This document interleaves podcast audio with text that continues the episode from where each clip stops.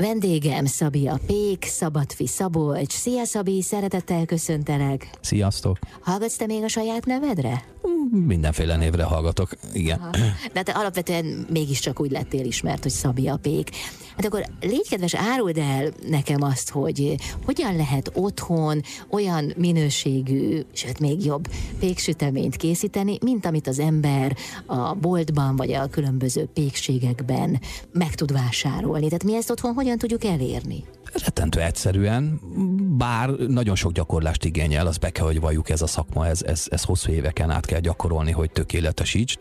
Nagyon, nagyon jó az, hogy te magad elkezded járni akár a boltokat, akár a piacokat, akár felveszed a, kö- a környékbeli malommal a kapcsolatot, és megvásárolod tőlük a minőségi hozzávalót. És utána már csak el kell döntened, hogy mi legyen az a termék, amit én ma vagy ezen a héten készíteni fogok a családomnak. Uh-huh. De mi az, ami a legalkalmasabb, vagy mondjuk a legkönnyebb elkészíteni, hogy az embernek ne vegye el a kedvét a sikertelen próbálkozás?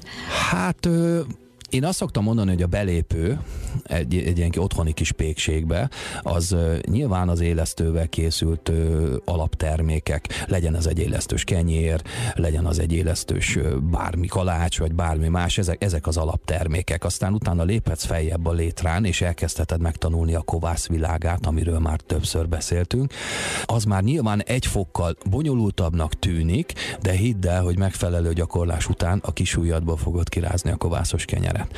Az, hogy melyik terméket készítsem otthon, általában mindig ezek a kérdések. Én abban hiszek, hogy Nyilván, hogyha valaki dolgozik valahol, akkor nem szeretne ő, ő 8-12 órákat utána még a konyhában eltölteni, mire elkészít egy ilyen hosszú érésű tésztát, vagy, vagy kenyeret, vagy bármit.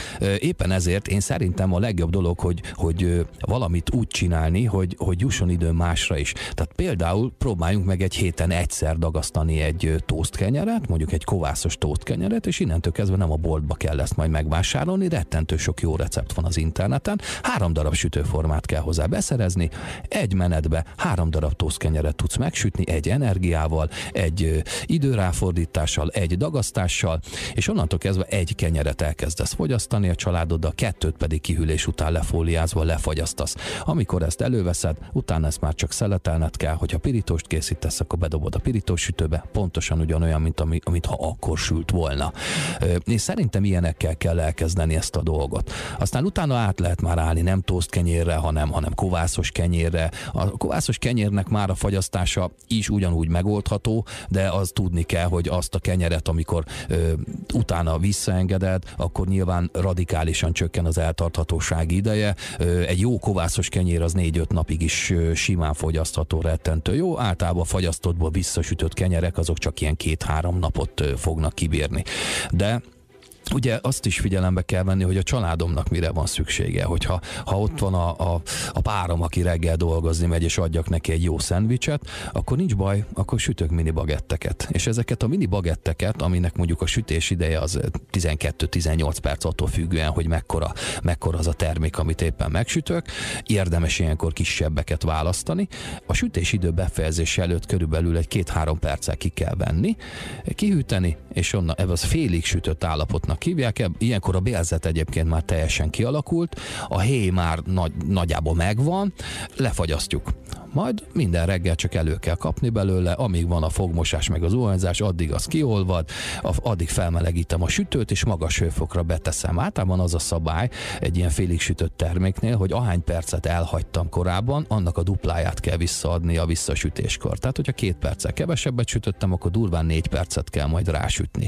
Nagyon fontos mindig ezeket a termékeket folpakba becsomagolni, hogy ne veszítsen a fagyasztóban a nedvesség tartalmából. És nagyon fontos, hogy nem forrón fogjuk lefagyasztani, hanem már kihűlt állapotban, de még frissen.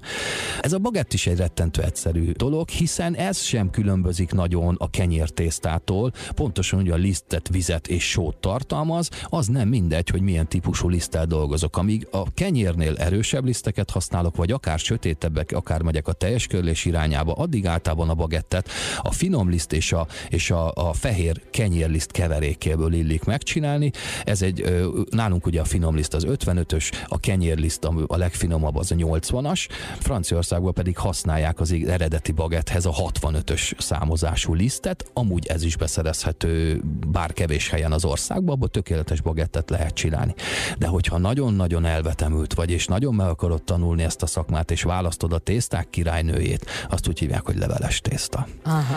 Na most a leveles tésztára igenis szánd rá a napodat, illik ebből a leveles tésztából ilyenkor otthon többet készíteni, és a leveles tészta az mivel magas a vajtartalma, egyszer a tésztájába is dagasztasz, majd utána pedig belehajtogatod, és ugye a vajat, és ettől a belehajtogatott vajtól alakul ki a gyönyörű szép levelessége ennek a tésztának.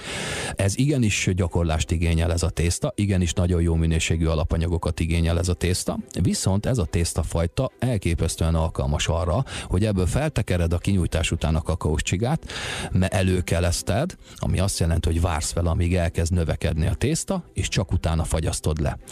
Előkelesztett állapotban a következő reggel, vagy egy hét múlva reggel csak előveszed, és reggel ott van a gyerköcnek a friss kakaós csigája. Ilyen egyszerű. Rettetően egyszerű egyébként. Hát, legalábbis úgy hangzik. De azzal kezdtem, hogy gyakorolni hát, kell. Na ez gyakorolni az. kell mindig. Igen, igen, be kell, hogy valljuk azért ez egy szakma. Tehát ah. ez tényleg egy komoly szakma, és tényleg meg kell érteni a folyamatokat, amik történnek a tésztába. Nagyon jó a nagyit visszahallani a fülembe, amikor mondogatta nekem, akkor még nem nagyon értettem, miről van szó, beszélt első kelesztés, második kelesztésekről, ami nem így van, mert amikor én az iskolában ezt megtanultam, ott már érésidőről beszéltünk, és kelesztési időről, de ő val- ugyanarról beszélt, csak más szavakkal mondta el. Tehát ő is pontosan tudta, hogy hogy kell elkészíteni egy ilyen kenyeret, hogy kell elkészíteni egy ilyen tésztát, úgy, hogy az életben nem járt pékiskolába. Uh-huh. Mi pedig előrébb vagyunk, mert meghallgathatjuk tőled. Köszönöm szépen. Nagyon szívesen. Szabia Pék volt a vendégem itt az Intermedzóban.